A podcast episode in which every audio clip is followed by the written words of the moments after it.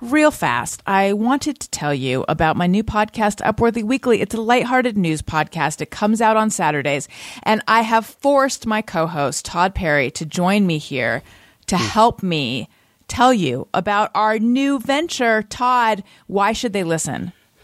Well, I mean, a lot of people they think, "Oh, it's the Upworthy podcast. It's just going to be sunshine and it's going to be unicorns." But you know what? It's really not that. Allison doesn't have the ability. She doesn't have it in her to actually be that person that I thought we were hiring when we did this show. But clearly, after just a couple episodes, the facade dropped. Okay. I thought, you know, she's doing the Upworthy show. It's not going to be like, oh, neurotic, cynical Allison, but no, she's there. So, you know, I try to counteract that with some of my good vibes. Um, I would argue that if one person is coming off as a little bit cynical and unhinged right now, it's not me. It comes out every Saturday, wherever you get podcasts. Bye. Allison Rosen. Allison Rosen is your new best friend. Allison, Allison, with her the good times never end. Allison Rosen, doing the wavy pencil dance again. Allison Rosen, Allison's your new best friend.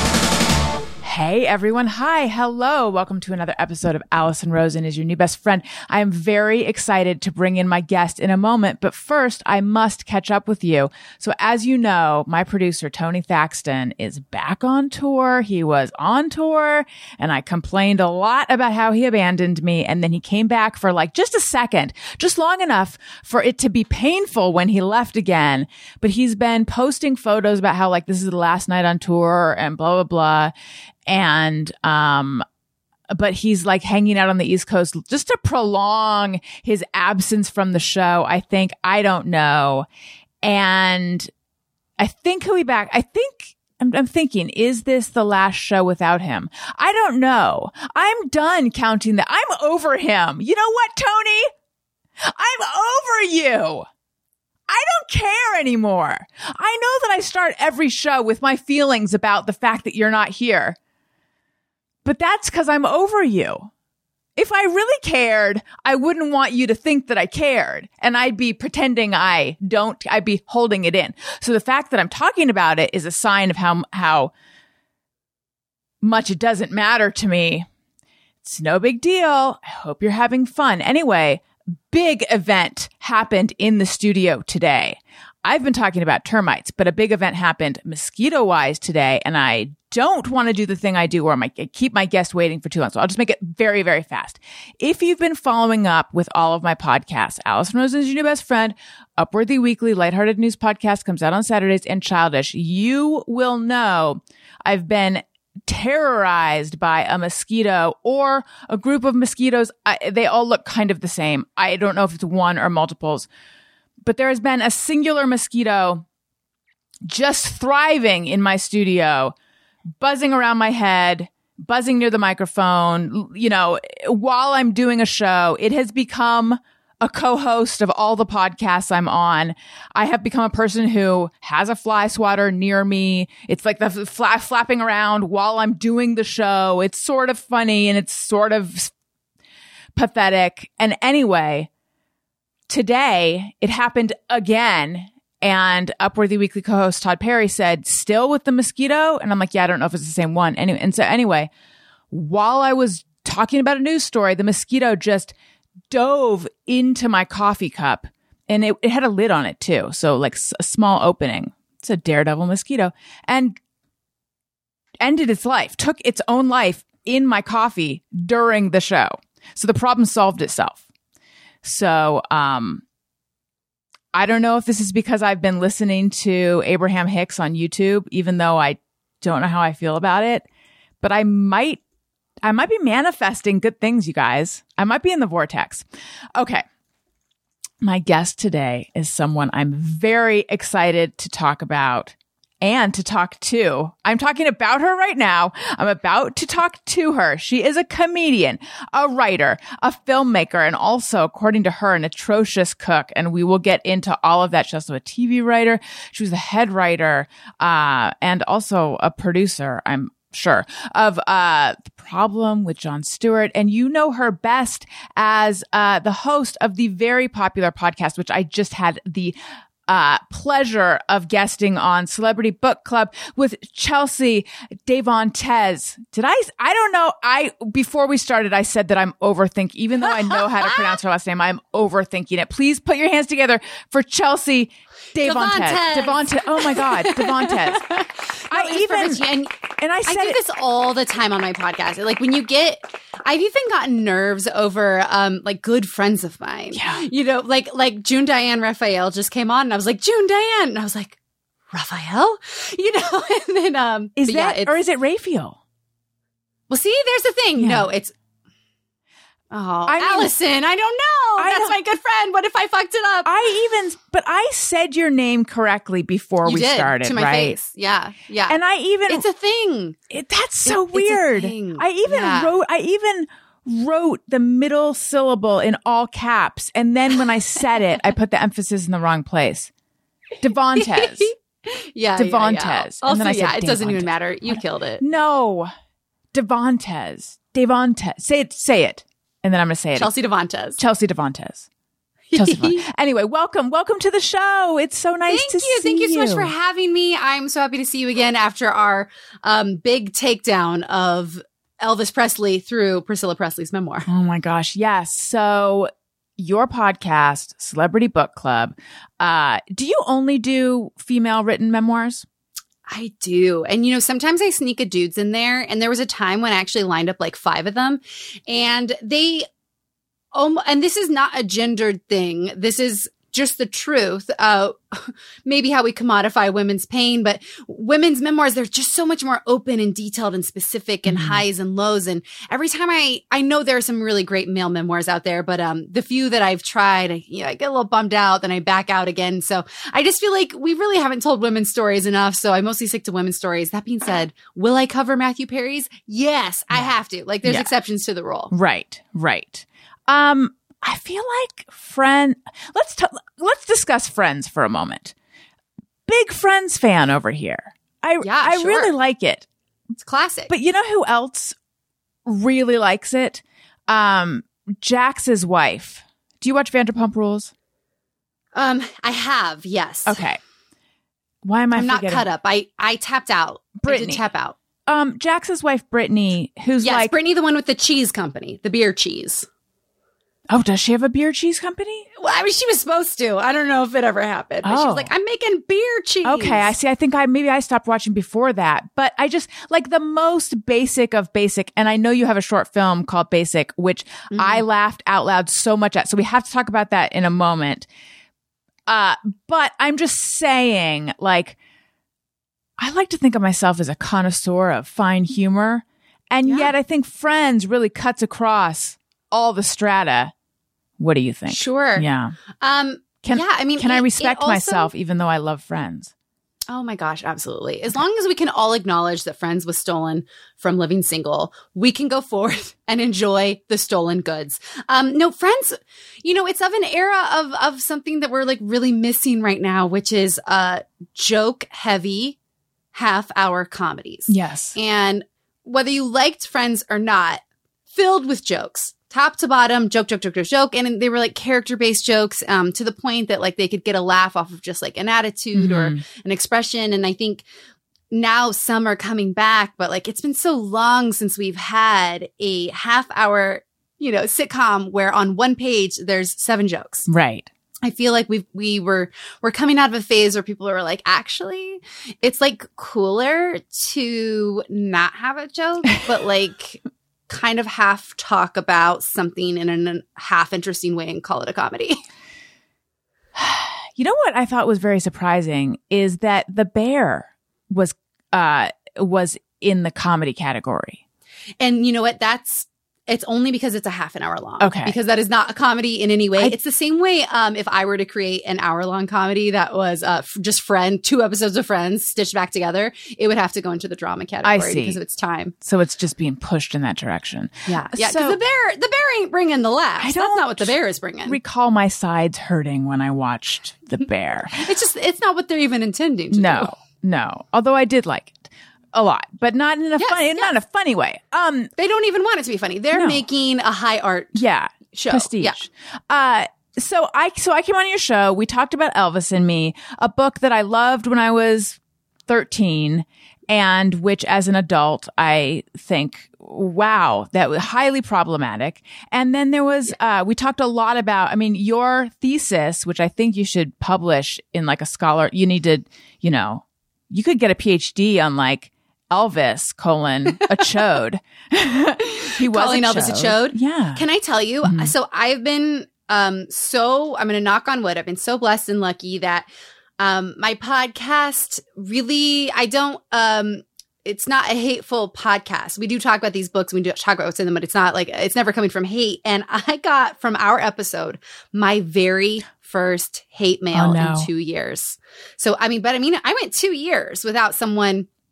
Uh, so yeah, so a woman came to my found my Instagram, sent me a message, and she was like, "How dare you call Elvis a chode? you don't know him."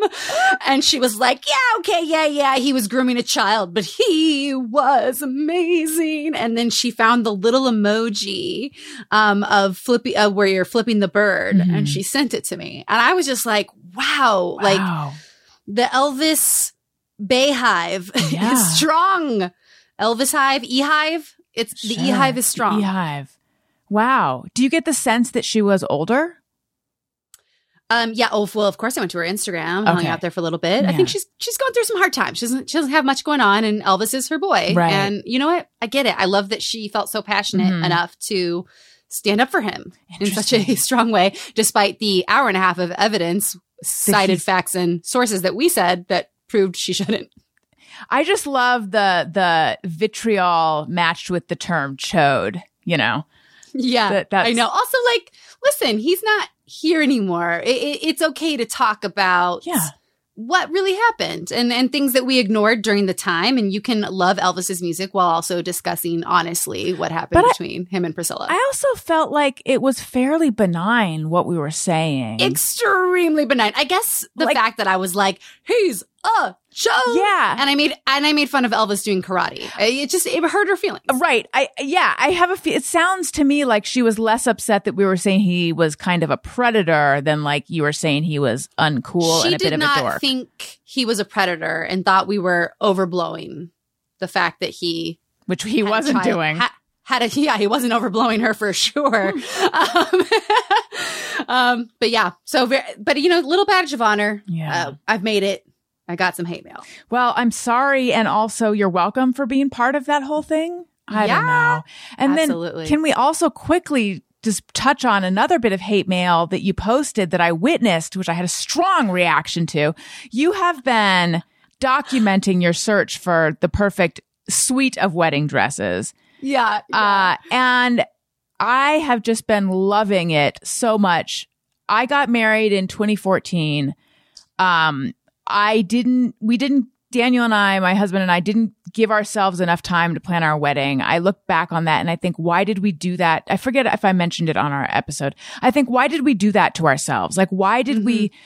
I don't know. I can't remember if it was a budget thing or for whatever reason, we were like, this is the date we're getting married. It's five months away, even though that means I'm going to have to buy a dress like off the, the sam, off the rack or what, like it just, Yeah, yeah. It, it, it puts so much stress on the whole thing was like such a stressful process, but you seem to be having so much fun with it that it's like very, sort of almost like therapeutic for me to to watch how much fun you're having with the whole thing. But there was someone who did not appreciate it.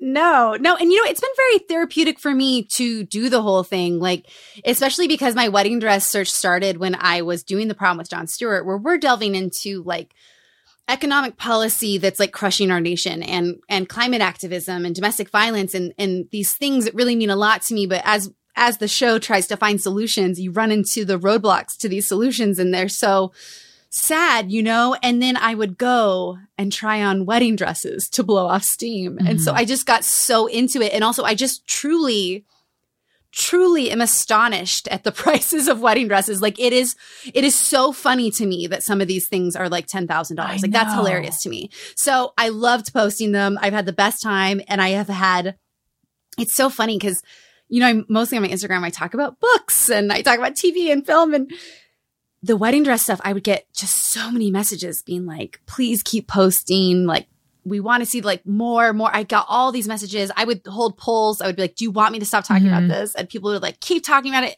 And then listen, I got the Elvis thing and I got this in this, like in the same week. And I was like, what's happening? This woman responded to one of my stories and she was like, why do you think uh, anyone would care about what wedding dress you choose?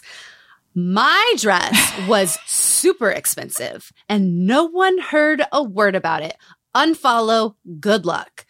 I didn't even see that message until she never unfollowed me and then messaged me again when I was posting more wedding dresses. And she was like, Oh my God, how embarrassing. Just choose one. And it, I think because it, it was the very first negative message I've got in a year of doing these things that I, I felt the need to share it. Mhm. Maybe in case I, I it did hurt my feelings a little. Like you're. You're not impenetrable, you know? And I was like, Oh God, I'm sorry. I thought this was like funny. and then I got the most, I got so many amazing messages that I actually took it down because I, uh, people, Were they finding her? no, no, I didn't allow that. But it, it is, it's the wedding industry. And one of the reasons I, I do keep making jokes about it is like, one, I find it fun. And two, I think the reason weddings are not fun is because we've, I don't know, we've sort of taken all the like Christian Catholic guilt that Yeah. originated with them and we're carrying it into 2022, which like, we don't got to do that anymore. Yeah. You know what I mean? Yeah. I found, and I don't want to make this about me and my wedding, so I'll just say this real fast. No, tell me. Um, I we had uh, a wedding in Santa Barbara, so all of the vendors were from that area, and I kind of chose them quickly. And I think that I should have spent more time making sure that I liked. I mean, it wasn't quickly, but like I just didn't wait till I felt like, yes, I totally like, I totally feel a connection with you. And this, you know, this is, it just felt a little bit thrown together. And, you know, at the last minute, like when I would have a question about something, I just remember getting an email from, I don't know if it was the wedding planner who I have a lot of issues with, but, or someone who was like, um, you know, this is the time to trust your team and, it- and blah, blah, blah, blah, blah, blah. And it was very much like, I just felt like they were treating me like, A silly, a silly little bride. Yes, not Yeah. not me not me a person who has a question about something that's actually legitimate and hey, I'm not 17 years old. Like I've been on this earth for Yeah. a long time. Like I know what's up and also like I'm paying a lot of money and I have a right to have a change of heart about an it, something with the wedding.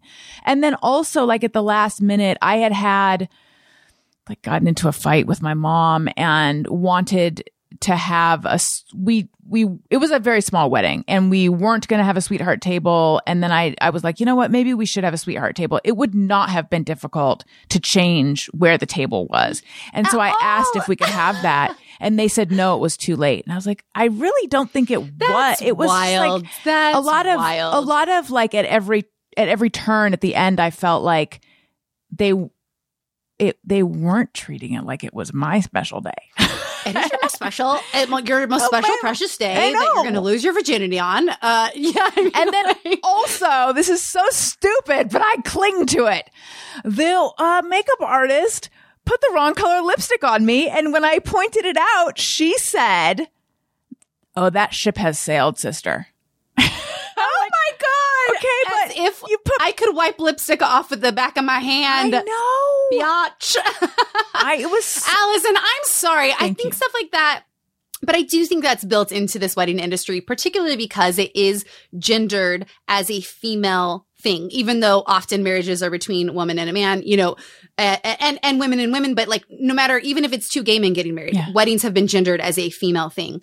And, um, and and the way they like mistreat people within it and gouge them and it, I think it's so silly and like everyone deserves to have like the wedding of their fucking dreams whether that's no wedding at all or in fact a divorce party or a little fairy tale ending and I think it's just I think it's so silly how we treat it all. And the thing is, they built like, I started out being like, I don't care about all of this. But then by the time the day comes, I've been like, it's been pumped into my head of like, it's my special day. It's my special day. I got all the flowers. You know what I mean? It's like my special day. Yeah. you know, you ca- and, and like all these tiny decisions, like I don't have a favorite flower, but I've been forced to choose one and I don't care about, you know what I mean? Like you start making all these decisions and you get invested. So then when a few, when these little things go wrong, it does suddenly feel like a calamity. I mean, I don't know. Anyway, Totally. you're going to But have a that would- great wedding though. I can that feel would it. change. That would change if we like spoke about weddings differently and like, you know, it just doesn't have to be that precious. and- Yes. And, and, you know, whatever, whatever. Yeah. How did you and your fiance meet? We met because his best friend was a writer on the first Jon Stewart show I worked on. And he told Yasser, um, uh, I've found the girl for you and she works here. And Yasser was like, Oh my God, set us up on a date. And he was like, Well, she has a boyfriend. He was like, Well, then what, what the fuck are you telling me about her for? and then um, months and months and months later, um, we had broken up. Um, and and then that's when Robbie, our friend, was like, You guys should meet. That's so. I love that story. And I love that the best friend was like, I found the right girl for you, and that the best friend was correct. He was correct. It, and it's so funny because he actually didn't even, you know, when when I broke up with my boyfriend at the time, he went to Yasser and he was like, "Hey, that girl is single," but he didn't come to me. Mhm. He didn't like try and overly Right. match make it. Like it was so artfully done, and I can't believe he was right. Like he was just so very right. It's hilarious. What do you think he has he told you what it was that he saw in both of you that like made him know you guys were right for each other? Um, you know, only in the broad strokes. I think uh, the fact that I was so uh, loud and opinionated was actually something that um, I think Yasser had, had like wanted, and I think it. He and I are very. Um, it's funny. We're we're so dissimilar in that, like, if I had to perform his stand up set, I would bomb, and if he had to perform perform mine, he would bond, and we would never write the same joke in our lives. So, like, we're very different in in many ways like that, but we're very similar at our core. And I imagine Robbie um, f- read into that. I mean, we're both like we're both little like fiery little maniacs. so did okay. So your your fiance is Yas, Yasser, uh, Yasser Yasser. I've I've Yasser. Yasser. I Yeah. have lost my ability to know how to pronounce all words. It's Oh just my gonna gosh, by too. the end, I no one will understand me. Uh, Yasser Lester Lester, um, right? Oh my god, Yeah, Yeah, sir. questioning Yasser Lester. everything. We're Actor, having a meltdown. totally actor, comedian. Also makes hats and clothing. He. I follow him on Hilarious. Yeah, Instagram. he he has this um yeah, so he has this uh production entity called Model Boys. And like twice a year he and his brother will release like 50 hats in conjunction with hood hats. Um and they're always uh, yeah, super cute and yeah. Okay, and you guys were in New York, but moved out here somewhat recently. Yes. Yeah, so we met while I was working in New York City. He was working in LA. Then he moved to New York with me. Then he had to move back to LA. We went long distance. Then I moved to LA. Then we were in LA for a long time. Then when I got the head writing position, we moved back to New York together. We were there for 8 months. Now we're back in LA. Got it. So where where are you from originally? Excuse me. And what was your upbringing like? I uh, grew up in almost every state in the Southwest. We moved around a lot. So um, I won't name them all because it gets long, but like Utah, um, and then Nevada, and really all of them. Mhm. And we we ended in New Mexico. So I did two years of high school in New Mexico, and my mom still lives there now Mm. with my stepdad. And so, and they've been in the same house now for like twenty years. Oh wow. So I always consider New Mexico home only because there's no other place to call home. Mhm. Like there's no home if it's not New Mexico and that's where they are now and it's the place I love the most in the world. And it's um, the place where life got really good for us. And so I think of it with such love and I always love going back. And, um, and yeah, I'm, I, so yes, I, I, w- I wish I could claim New Mexican, but I just love it. And it's where home is.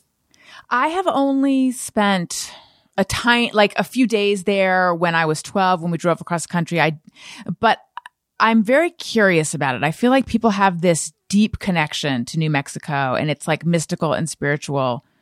Is that your connection to it at all? Yeah, absolutely. I mean, the state is so it's so interesting because it has such a beautiful spiritual energy that you really don't find in any other states. Um, at the same time, like New Mexico is uh, goes back and forth between number 50 and number 49 in education. Mm. Um, it's like number 49, number 50 in opportunity. And so it's a really varied state with what's happening within it. But the people in New Mexico, um, they just exude something very special at them. And and I think that's what leads the whole state to have this like beautiful energy to it. Um, even though there also is like a lot of struggle in the state. But I I waitress there for like many years and I just always it just feels like it kind of like opens up your heart to like creativity when you're Mhm. there because there's there's not much else. Do you know what I mean? Like Right. I, I was like I was like you know 21 and on my 21st birthday to be like let's go out and like you can go to a bar in New Mexico and not see a single soul under 40 Mhm. for hours. like Wow. and uh, we went and had my bachelorette party there and like we were it, it was us and then just like a a ton of people over 60 and we were just like dancing and going nuts but like it doesn't really have like a a vibrant 20s to Mhm. 40s scene uh in, in Santa Fe. That's it's that sounds like so much fun now, but as a kid, it doesn't sound that much fun. No, no. And you know, my little brother actually um was much younger when we were living there and like he was like I got to get the fuck out of here, but I was I really needed a break from intense life things when I was there. And so it just it just felt like a really nice break. Uh, why did you need a break? Uh how dark does your podcast get? Oh, we, we, I mean, d- if you're cool with getting dark, we can get dark. If you would rather stay Um, light, we can stay light. No, um, I, I went through some really, really, really intense things in high school that are beyond the level of normal intense. Like it's uh like you can make a little lifetime movie about it. Like it, it was pretty intense. And so um that was my first high school. And then I moved to go to a second high school in New Mexico. And so I just it always that's the state always just feels like relief to me. I mean, we do talk about dark things. It is too, too dark. I Okay. promise you. But I did an episode about it on my podcast. Okay, tell, ever- yeah. But uh, if you're ever interested, you can go listen to it. It's the Ask Me Anything episode. Um, but it's just, it's also hard. It's hard when yeah. you know when you've gone through something like really difficult to sort of. I've really tried to be open about it in recent years because it's it's domestic violence, and Mm. I did a whole episode um, on the problem with Jon Stewart about it, and and I so I've really pushed myself to get to a place where I can really talk about it because one, it's um, healing for for me to not hide from it, but Right. also because if I had been, um, you know, I was 15 and 16 at the time, and I think if the right thing had come to me that I could have recognized myself in, maybe. Uh, maybe it could have helped me. And so um, I'm just trying now to use the resources I have to to talk about it. But it is really um, it takes a big mental toll to like go back to things like that. Yeah, totally. Um, how did you get into performing? Um, you know, uh, my mom tells me that when I was three years old, I saw a commercial on at the deli, and I said, "How do I get in that box?" and she, "How do I get in that box called TV?" And she was like, "Well, you would need an agent." And I was like, "Get." She said that to a three-year-old? Ring one up. Yeah, yeah. I love that. I mean, this is my, I, I don't have a memory of this, but she was, like I was like, she was like, you would, you know, I was like, how do I do that? She's like, you become an actor. How do I become an actor? You need an agent. And I was like, yeah, call him up then, mom. Like, let's get on it. And, um, she, probably rightfully so, but I do think she missed out on millions of dollars. Uh, set thought that, you know, it would, it would ruin me like, chi- you know, Hollywood ruins child actors. And so I, I've apparently been wanting to do this, uh, forever. And I think, you know, as a girl in the early aughts in a small town, I didn't really think anything was possible except for becoming like Julia Roberts in uh, my best friend's wedding. Like that was the most comedic, crazy gal I could see on TV, you know? and so I, I, I, I wanted to do that. I did, um, we did not have TV, but I remember someone describing an SNL sketch to me and I've now seen it. It's the Will Ferrell one, um, where they're like, Tostito, burrito, what's coming Mhm. out of your Speedo? And so my, this friend described it to me and I rewrote the words to it, uh, to be about our school. And then I performed the sketch I'd never seen at like our school assembly. And so I, I always, um, had this, this in me. And, and then I think, I think uh, after high school, it sort of felt like um, the only it was the only thing that made me feel better was to like write and perform, and so it, it was very easy to choose to do so. hmm You didn't have TV? No, no, we often had the physical TV with no uh, cable connector, like we didn't have the channels, um, and we had a VCR. So there's one year where I saw Return of the Jedi every day of my goddamn life because my older brother was just it's just on loop. You know what I Uh-huh. mean? and then um, no, we did not we did not have TV. Um, Was it? it's funny because uh, I I fully fully remember it as a uh, poverty thing, but my mom will now say she's like that was my choice because TV was bad for you, and I was like okay, and then just like coincidentally we couldn't pay our bills, so um, but yeah, so I didn't have it for I, I think there were like tiny pockets, and um, and I saw some TV at friends' houses. hmm So, do you think it was a choice though? Also, I don't know. Is my mom going to listen to this episode? I don't know. Does she, I, I, I mean, sh- Um, I, I do think she's a big fan of mine, but I do think she is too. She, you know, um, I, it's so interesting how you and your parents, especially if you've gone through hard things, the, the lens, the lenses with which you can both see the same experience. I do think, you know, my mom is a big hippie, really into new age cultures. I, I think she totally has that value, but no, I think we were really struggling. Um, I know that when I was on your show, I, I forget specifically what I was talking about, but I was saying that something about being a late bloomer and feeling like maybe my parents had like o- been overly protective with me. And you were saying that you would kind of have the opposite experience. Yeah. Yeah. Um, can you talk about that a little bit? Yeah. So uh, my mom was in uh, some really abusive marriages. And um, she was also married when she was, we talked about this on the Priscilla Presley episode. She was married when she was uh, 14. Wow. Very young. And so I sort of, in response to that, sort of became the little adult, you know, and and then I think because life got so hard and so many things happened, and also I was presenting as this person Yeah. who maybe had it more together than anyone else in the household. Um, I lived alone um, when I was like 15 for large, large chunks of time. And so, and at the time, I don't think I would have seen it as, as I can find journal entries where I can see that it's like very hard for me, but I just, you know, I was like, I, I know what's up more than anyone, yeah. you know, and like, and I'm, I'm good. Mhm. Um, so, so yeah, I often look back and, and wish I'd, wish I'd not been allowed to do a lot of things. Mhm. Um, and I wish I'd had a lot more structure. But maybe if, again, like we talked about on the episode, like maybe if I'd had a ton of structure, I'd be sitting here wishing for the opposite. Right. Right. So the problem with Jon Stewart, am I remembering correctly that there was like a big search for head writer? Um, no. So Jon called me, um, uh, just c- called me and, and asked me to do it Oh, uh, wow. when the show was first asked. There was a big search for the writers because Okay. he and I changed the um, hiring process in a ways I'm very very proud of. Um, and then because the what we did was so wild, it started to go viral. Right. And so then people were, uh, they weren't sure why so many people had this packet. Mhm. So that's why it starts going viral. Everyone's tweeting like, every fucking person in the world got the Jon Stewart packet. And at first, uh, people seemed like upset, you know, like, oh, here we go again. We're all going to do this packet that no one's going to read. But in reality, I had been sending it around to everyone I knew in comedy, and I said, pass it to everyone, and you have to self submit. Your agent and your manager cannot apply for you, so that everyone without representation Mm. knew that their packet was wanted and welcome and was going to be read. And then we made it only a single page long, so that no matter how many submissions came in, could we look at 'em. could take in all of them. So, which is often why there are barriers to the hiring process. You know, where it's like you don't have the capacity to Right. to to take it all in and so um we all, we also did several other things that I was hoping to sort of break open the door for hiring. And 2,400 packets came in. Oh my god! We read them all blinds, so no information was on it.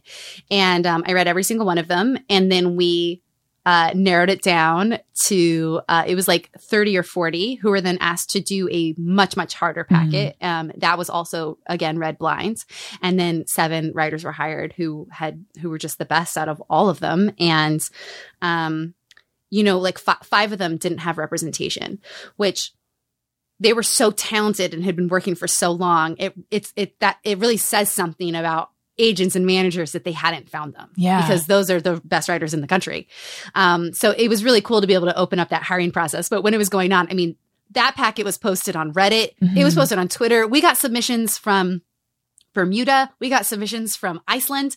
Like everyone put in a packet. Yeah. Yeah, I remember I rem- I, I remember hearing about it. Yeah, yeah. Did you end up hiring anyone from Bermuda or Iceland or other countries? we did not, but no, they didn't make it. But we did.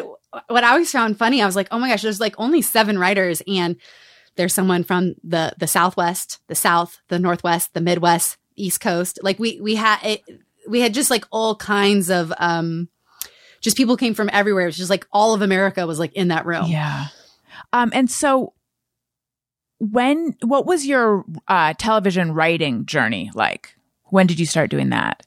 So I was on stage performing at the Second City doing their main stage after doing a cruise ship for them and touring and all this stuff. Wait, So you were on a main cru- sorry, we got to go back to the Yeah. cruise ship, please. Yeah.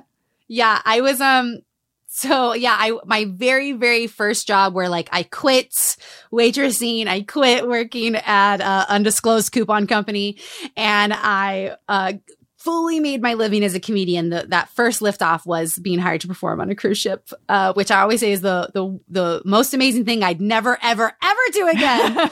um oh my god it's like just being like trapped on a mall and going in circles for months as you improvise comedy but i gotta tell you maritime law that shit rules wine was a dollar beers were 25 cents like that's uh that's how i spent most of those four months so 4 months on a cruise ship doing comedy. Yeah. And then what and then what happened? Then I got hired to go perform uh, a city show, which is Mhm. where you go to a city and you write a bunch of jokes about the city and you know perform that. Then from there, I got hired to understudy their touring company. Then I got on the touring company where you like get in a van and just go to the shittiest locations you could ever imagine and stay in the bloodiest, grossest hotels and perform your comedy show at night. Was that Um, super fun though? yeah, parts of it were really fun. I think I had such a was so set on um I was so set on making a life I could be proud of and not having money ruin my life forever because that Mhm. was like a big theme of growing up that I was always working. I was always I mean, I was working every second we were backstage when there was a break. Like I, I never kind of let up. So I do think I missed some of the joy of touring because I was just uh, always pushing Like working on what? more. Scripts, Mhm. always scripts. Um, I was always like producing um, short films or web series, and like when you don't have any money and you're producing it, you're on the road. Like Yeah. you know, I was I was everything from like editor to producer to holding the boom myself as I stood in frame. So, um, a lot of that, and then just a lot of like writing um, samples for to become a TV writer later in life. I'm so Im- as someone who battles just sh- sheer laziness. I'm so impressed with your work ethic. My god. Thank you. Thank you. But also, I'm sure, uh, you know, it's, it doesn't always come from a healthy place, you know? It- so that's what I've learned now that I got money, which gives you what? A therapist. um, and so once I got a therapist, I was able to see like, oh, some of this is coming from a bad place, but, uh, it's always brought me a lot of joy and comfort. So it's never been, uh, work has always been just the safest place in my life. So I've always liked it. But like where did you learn how to write scripts and how to hold a boom and all that stuff? Had you had you studied that in school or had you taken classes or etc.? So yeah, so I went to it's hard. I don't want to give it any credit because I think the reason like I I went to NYU Mhm. to School of the Arts because I thought that's what you had to do to become an artist. And um and I studied um acting at Playwrights Horizons, which also um, kind of just gave you a little taste of of, of everything. But uh, I didn't really. None of that was really relevant. Like Yeah. they were. I in the year I was in school. Like I mean, I think it was like 2009, and they were like, "You need a black and white headshot and a color headshot." It's like, I'm sorry, what? here's your diploma. Yeah, so I was like, huh. So when I really, really got the education that I use in my current life was when I moved to Chicago, um, where rent was really, really cheap. And I just started taking every single class I could find at the same time. And that's really where I got my skill set that I use now. And then when it came to the, I mean, when we first wanted to do a web series, we were just like, how do you, how do you do that? And um, the the internet taught me Mhm. everything I know.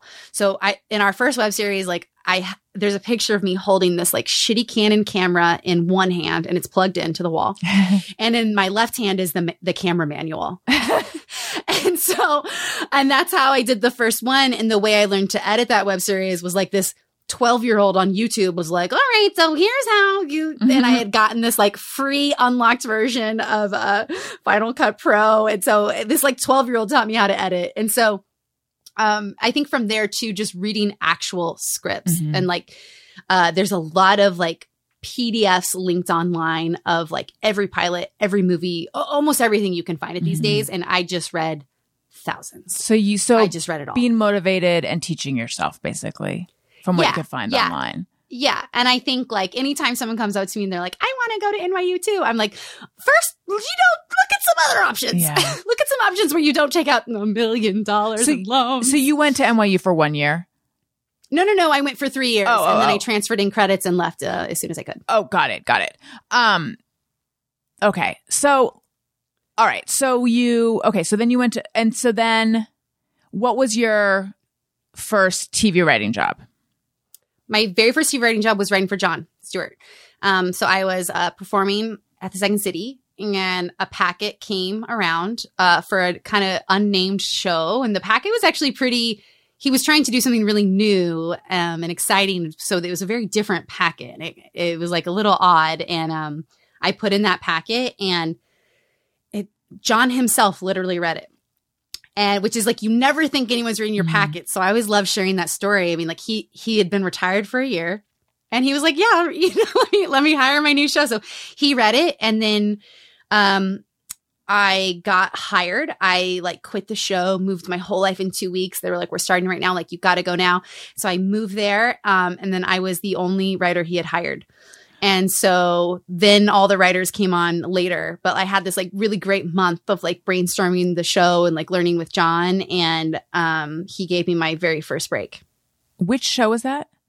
It never came out. Oh, Uh, we worked on it for a year and then it was uh, self canceled, uh, which was, you know, the right call. He was, we were doing something like really technologically cool and the technology just really wasn't there.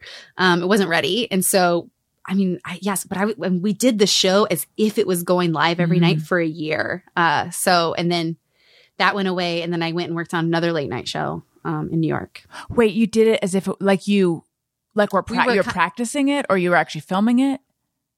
yeah, we were like, um, it had this like live animation component to Wow. it. We, we we were pitching, writing the scripts, we were filming the animation. I was putting on these like technological suits and like acting out all the female characters and Oh it was going through animation. Then I was like cutting it and editing it, and then um, you know, we would see every day where we got at seven o'clock. Mhm.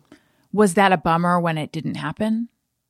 it was a really bummer to leave Jon and leave the writers, but it was very clear that the show wasn't Ready? uh, the technology just just it just wasn't there yet. Yeah. When you were first hired by him and you moved your whole life there, was that like, oh my god, like what was that? What did that feel like? I mean, best day of my fucking life. Yeah. I, I, you know, my best, uh, my best friend Ashley Nicole Black, um, was working on Sam Bee and she'd already been on there for like a year. And so, um, I'm, I'm in New York City and she got us these, uh, $80 all you can drink wristbands to an NSYNC cover band warehouse concert. Oh my god. And- I had no money. So $80 like really took me out. And so I was like, I am getting my money's worth. Like I was like, I got to make this $80 work. I guess we're having a hundred gin and tonics tonight. and so, um, oh my God, we were just like drinking and like going nuts. I got so drunk. I threw away my wallet and my phone. I threw up in her elevator, Oh, took no. off all my clothes and crawled into her bed naked. Oh, no. Um, but like, yeah, I was just like, it's, it's kind of an unbelievable yeah. it's an unbelievable moment. Um, it's an unbelievable moment when something comes true like that. And I, I just never thought tale. I was um, going to. It's tough. You, you you know inside who you are, but you never think it's going to happen. Mhm. You know? Had you done a lot of packets before that? Yeah, yeah. I had. I I had probably done like ten or 12 Mm-hmm. Wow. So and I'd gotten I'd gotten really far in them too. Like I'd made it to final rounds and stuff before, and then something would inevitably like not work out. And, Right. You know. Just hearing that story, I, I got so I felt like I felt such excitement for you. So then you left, and what uh what late night show did you go to? I went and worked on the opposition with Jordan. Oh yeah, And then I left from that. I moved to LA. I said it's time to to make the kind of art I've I've always wanted to make. I'm never writing in late night again. Um, then I needed rent. Wrote on another late night show. I wrote on the Gong Show with Mike Myers, and then uh, and then after that, I I slowly started to break into like narrative scripted writing. which is Um, is that the kind of art you want to make? I yeah, I really want. I mean, I also love film, um, as you know, like from from my short film. Uh, but I yeah, I I have. I really want to make like very joke forward comedy um, that has the women I know in my life uh, in it, and I really I have themes that are like very important to me from growing up that I've just not really seen on TV Mhm. before, and I, I hope I get to like tell some of these stories I really want to tell. Um, okay, can we let's talk about Basic because I love it so much. Tell tell people about it. Um, okay, thank you so much. Uh, Basic is a short film I made that is so, so, so short. It is three minutes long. Um, and I just made it for myself because I had been making things to sell and to do all these things with, and I hadn't made something for myself in a really long time. And the idea hit me. And so I made it with my um, my friend Kevin Walsh and and his wife Kelly Riley, and my, my best friend Kenzie Siebert. So it was a crew of four, and that was it. It was just four of us, and we made this film uh, in a day. And I thought it was so great, and so then I was like, "What now?" And I put it into festivals. It ended up going to South by Southwest, which was huge. It went up online on Amazon Prime, and, and people started reaching out to me. And then now it's being um, developed and I, it's a feature film that I wrote. It Oh has my a God. production company attached to it. Um, has some like great actors attached, and it's like trying to find its way. Oh wow. So how I know because when you see the short film, you're like, in what world is that a feature? Like, right. it's impossible. I know, I know, and uh, but it is, and it's it's like my favorite thing. And if I don't get to make it, I think I'm gonna run through a plate of glass. well, well, good because plate glass can can uh, absorb a person running through it, right? I, So I think you'll be fine. Let us pray. Yeah, plate glass. That's the whole deal with plate glass. Is like a person will be okay if they run through it. Because does it go in little bits or sh- I don't know. Somehow the glass doesn't hurt you if you go through it. I think. I would don't listen to me. I'm ready. I'll try it. Yeah. I'll let you know. I'll report back. Um, my question is, so wait, you have not written it yet, though. You want to write it. Yeah, I have. Oh, you have. You've written, the whole it. thing. Okay. Yeah, so written then, how does how how does the like a, a whole movie? So it, it uses the characters that you see in the three minute movie? Question I- mark. Yes, yes. Uh, but there is. I wish I could tell it to you, but then it, it'd be the most boring podcast. But also, it ever gets made, I've just spoiled the whole movie. But um, uh, there's a really, really beautiful story behind it, and it's also like very joke heavy. And I, I, people kept asking me, you know, when you have a short film, like go to a festival and do well, people are always like, "What's the feature version?" And at first, I was like, "Dudes, nothing. I have a thousand other scripts for you, but like not this." Yeah. And then there's just these moments where like you get these strikes of lightning and I I was at a dinner um actually with my agent Anna and and my manager Jordan and we were just going all in on the wine and I'm so fortunate to to have these like really like young cool women you know who are just like don't feel like reps like they're they're just like really cool creative awesome women and um all of a sudden I all of a sudden this whole feature film just like sat in my brain. And I was like, oh my God, oh my God. and just had to like run out of the dinner. And then, um, yeah. Um Okay, let's take a quick break. And then when we come back, we, we need to just talk a little bit more about basic.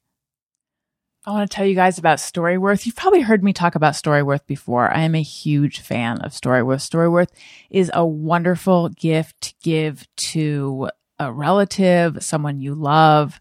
Give it to yourself. They never talk about that. They never say, hey, give Storyworth to yourself. I don't think it's done as much. Uh, I gave it to my dad. So here's the deal with Storyworth. It is a service that sends a story prompt to the recipient. So take my dad, for example.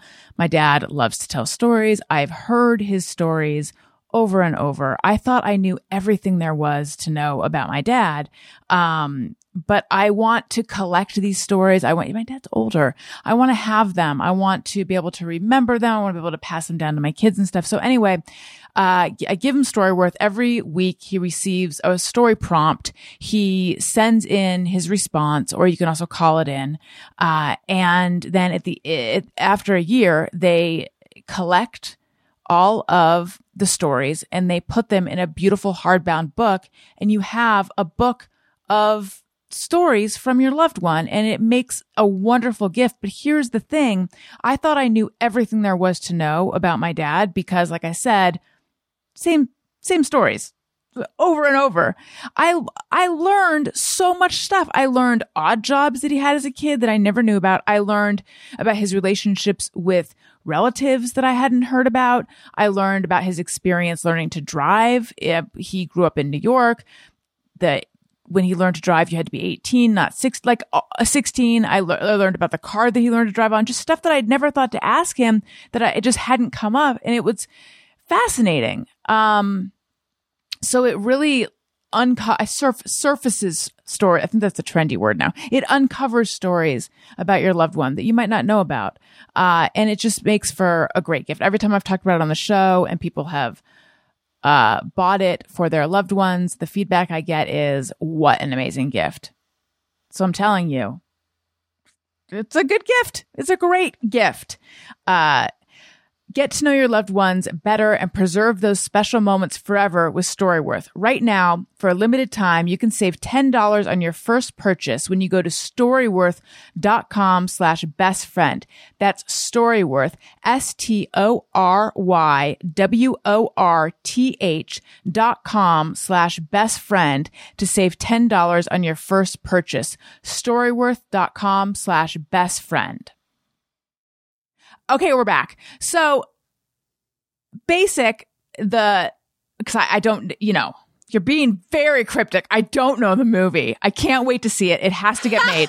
But the I mean, how short, boring would it be if I I, told I know. you a movie plotline? But the short- listeners would be like, "We hate your guest." no, they are going to love you. The short, we can talk about what the short's about though, right? sure. For a few Oh my minutes. gosh, of course. So yeah, it's yeah. it's it's uh a woman in bed uh just scrolling through and looking at this other beautiful woman and all the stuff she's doing like just just making fun of her and everything you know she's it's just just being the pettiest person that everyone can relate to.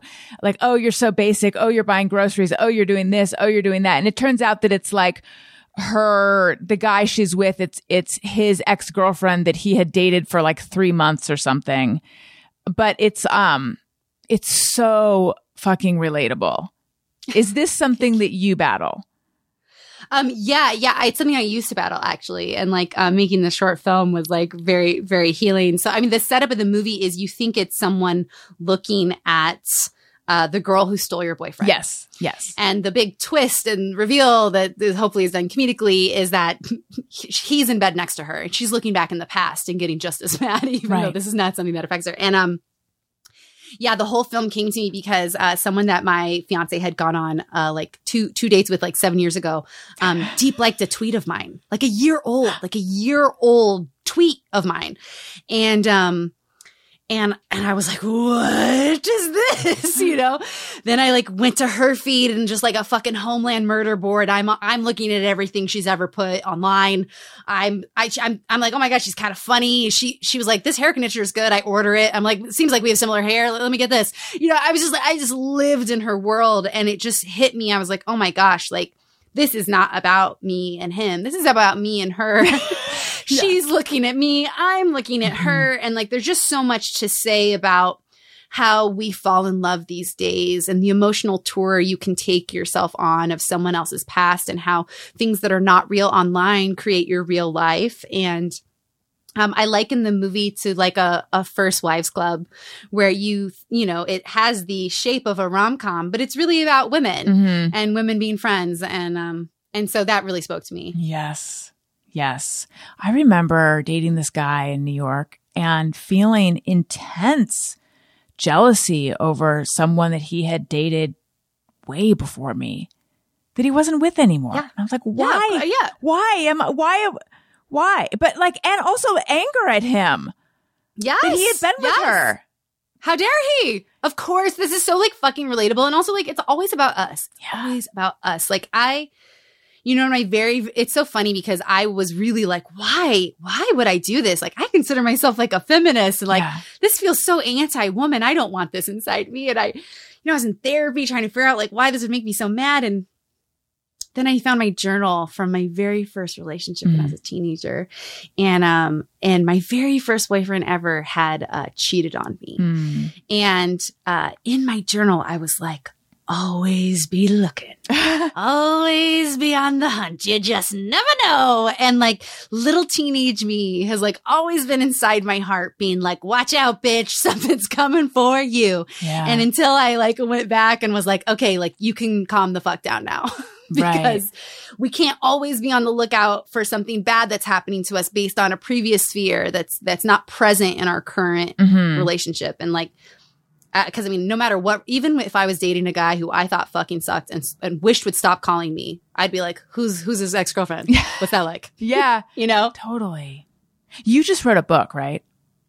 I did. Yeah, I just turned in the first draft, so it's um not done. We're, we're we now enter long rewrites. But congratulations. Thank you. Um, and when does that come out?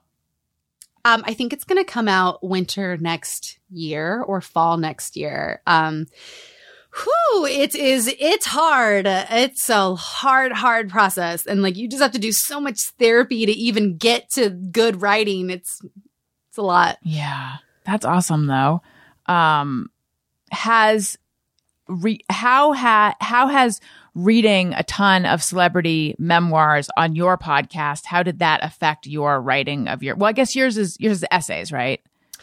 Yeah, mine's definitely not a like front to back memoir, and also it'll you know kind of uh, more like com- comedy girl comedy girl memoir. Mhm. Um, oh my gosh, my celebrity memoirs have influenced the education of my writing to a detrimental degree, a detrimental degree. But I do have a lot of really strong opinions on um, memoir, I guess, because it is my favorite genre, and you know even I feel like at the first page of a memoir, I know I I know what kind of book it is and if it's going to be good because that's how much like the first page tells you. Mhm. And so when I go to write my own first page, you know, just crippling, crippling pressure because I know what it means when I read it and like oh gosh, as I've been doing this process, you know, I read Jennette McCurdy's book and um it's just like just one of the best memoirs ever written. I need to read it. I haven't. I have not Yeah. read it yet. Read it, read or listen to it. It's really, really good. But when you are in the middle of writing your own manuscript and you read that, you're sort of like, um, should I throw this in the trash? Like, have I been writing a book? I don't think I have because this is a book. Um, so it's also really hard to take in so many Mhm. people's amazing Yeah. stories and you, but without changing your own style and what you want to say. right. Um, right. But yeah, I, I just love memoirs so, so much. What um makes hers so good? Well, one, her life story, even if it was just, even if we were just telling life stories around a campfire, like hers is going to the top. It's Mhm. just bonkers, bananas, insane, um, really heartbreaking Mhm. amounts of trauma and child abuse. Mm. Um, and then next to that, that shouldn't be discredited in any way, is that she's a phenomenal writer. Mhm. She's a phenomenal writer. And I think of all the memoirs, often memoirs will do this thing where they write in first person about something that happened when they were very young.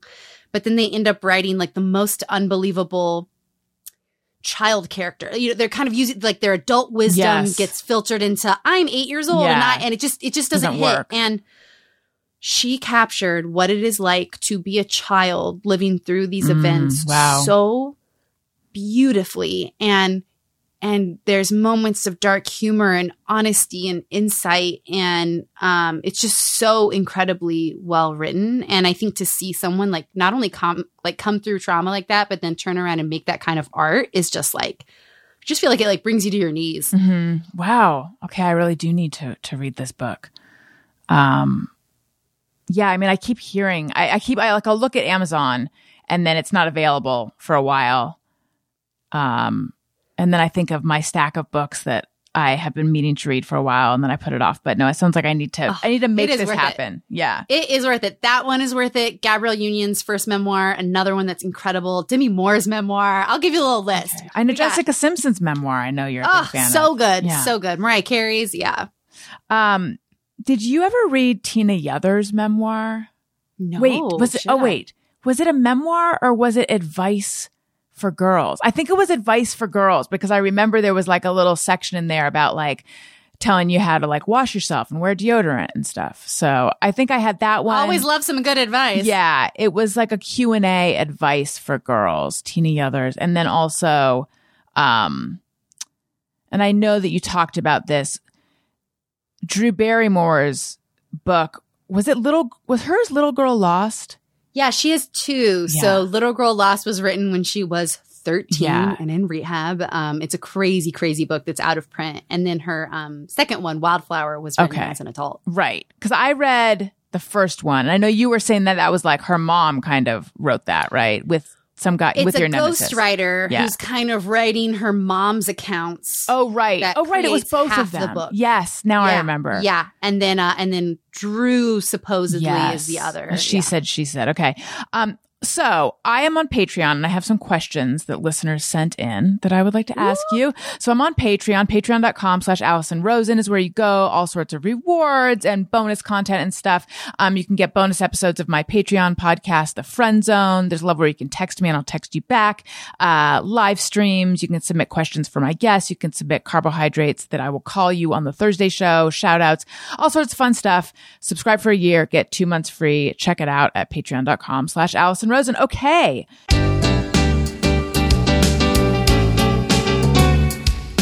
When we ask, they send them in. They're wondering how you have been. So thanks so much for answering these questions from our fans. Karen Quinn says, where is her favorite place to vacation and why? Oh, Karen Quinn. Um, I uh talk about being a workhorse, not great at vacationing. Um, but I I really love um I love lakes and cabins and kind of anywhere that is and I also love to not be flying. So Mm. anything that's like driving distance from wherever I am in such location, I'm there. I also love going back to Santa Fe, which is now a little bit of a vacation for me because I I don't live there anymore. And um and I love the Catskills. Are you, do you just, uh, are you afraid to fly or do you just find it to be a royal pain in the butt?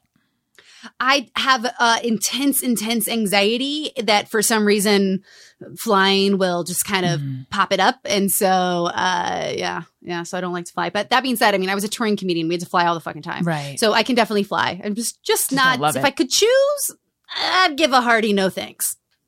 It's not fun. It's not Not enjoyable. No. Have you ever flown private? No, and I never would because in so many memoirs, like Reba McEntire's memoir has an entire section about a private plane killing her entire band. Oh, geez. I I just can't. I just everyone's like private, private. I'm like never in my life. You will never see me get on a helicopter or a private plane. yeah, I won't get on a helicopter. Maybe I should Yeah, add private. no. I'm going to add private. Oh, can I give up my dream of flying private? Because I've held on to that dream for a while of like being that echelon of special Listen, human. Never let someone with anxiety ruin your dream. You get on that private plane, Allison, and you send me photos from it. No, but I'm also the kind of person that like I I I need to be the most anxious in the room. It may, that makes me feel less anxious. So if someone has, you know, an if someone's more cautious than me, that makes me go, "Oh, I'm not being cautious enough." I'm missing something. Yeah. Yeah. yeah. I'm honestly, I'm afraid for your listeners hearing this and like, no, fly private. I hear it's amazing. Don't listen to me.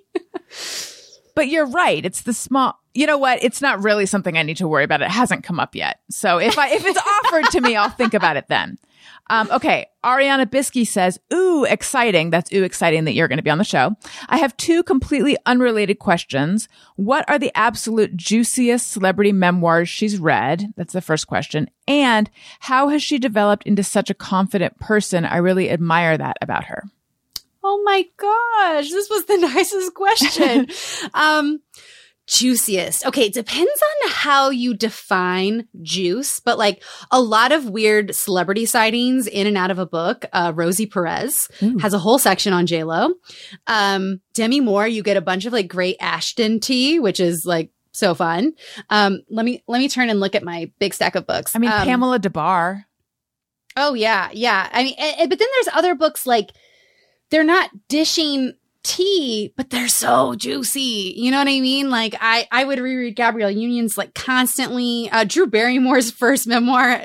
She's talking about Emilio Estevez, Rob Lowe. Oh, Melissa Gilbert's book. Uh, she was um, in Little House on the Prairie. Mhm. She has tons of uh, tons of celebrity tea, and um, so does Tori Spelling. Okay. Tori Spelling has like five books. Oh yes, I have Tori spelling storytelling, and I do Yeah. love the wordplay. Have you read Alison Arngrim's book? No, Um, she played Nellie Oleson on Little House on the Prairie. Um, maybe I have.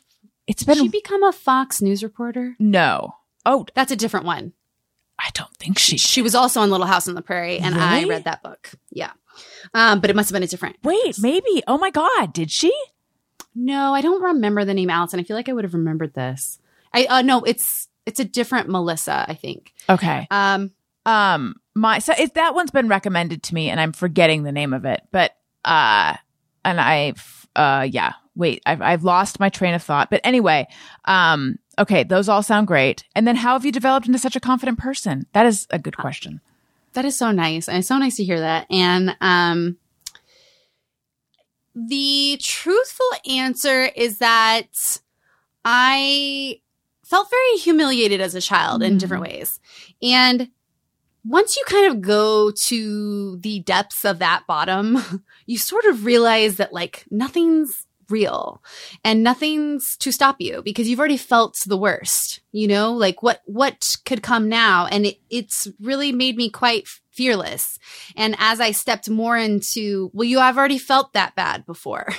So I'm not going to be afraid to do this other thing because I know what it feels like to feel bad and I made it through. And once I gave more into that side of myself, it became a very joyful thing to to to realize that. And when I was um, 21, I blackmailed myself with a tattoo. I was um I was really afraid of everything. I was so afraid to try and be an artist, and um I just felt so much fear around everything.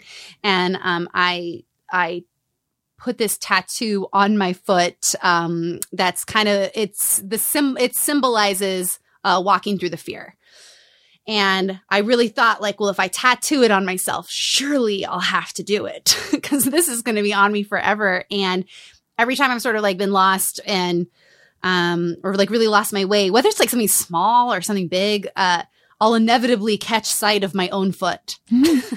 And i will be like that's that's the answer. Like you just you just have to try and you just have to go. And then so many beautiful blessings have come from that that it kind of encourages you to keep going. So i would say i started very small at first you know?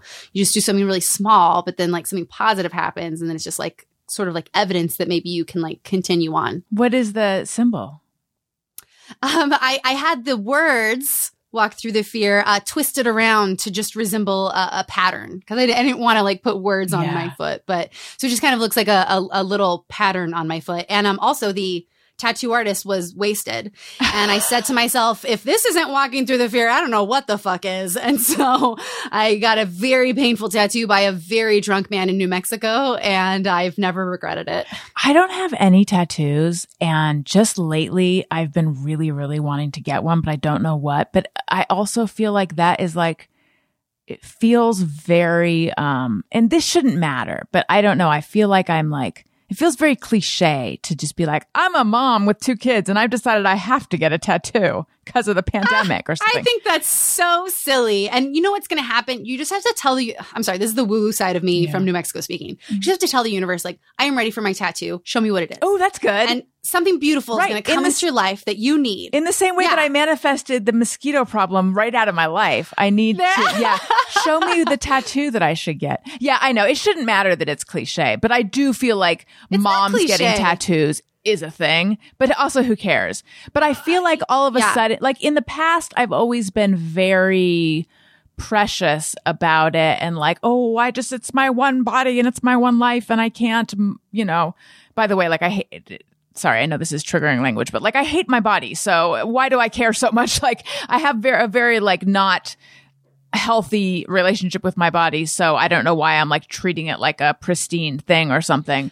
But all of it, I think I've like, all of a sudden I'm like, yeah, if I want to like get a tattoo, why not? well, and also tattoos, that, that's, that's on the premise that a tattoo is something disgusting you're doing to yourself. What if Maybe that is like very beautiful you're doing and if your body is your your one true treasure that we we must worship our temple well you should put some kick-ass drawings on it Yeah. um I always look at tattoos as like something that I'm missing and I, I need to add it to myself Mhm. uh, spiritually. So I'm going to tattoo it on because it's something I'm like missing in my heart. And, um, and also like if you, you know, if you hate something about yourself, maybe put something beautiful on it and see if it can make you love it. Also, Yeah. don't get a tattoo unless you're totally ready. You'll have so much regret and fear and pain. It's the worst feeling in the world.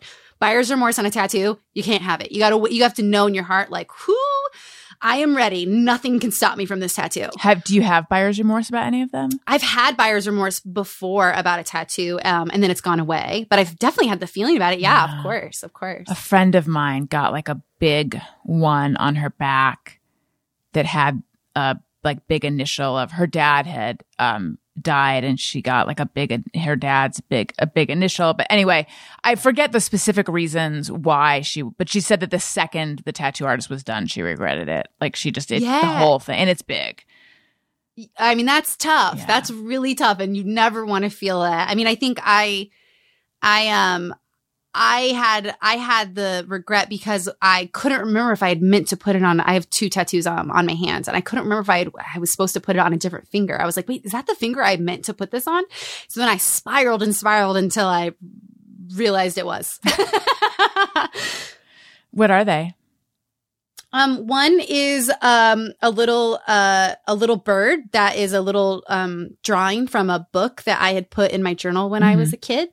Um, and it's um sort of symbolized me coming to a place where I could, you know, talk about myself and, and my story and and not ah, you know, have a panic attack the whole time.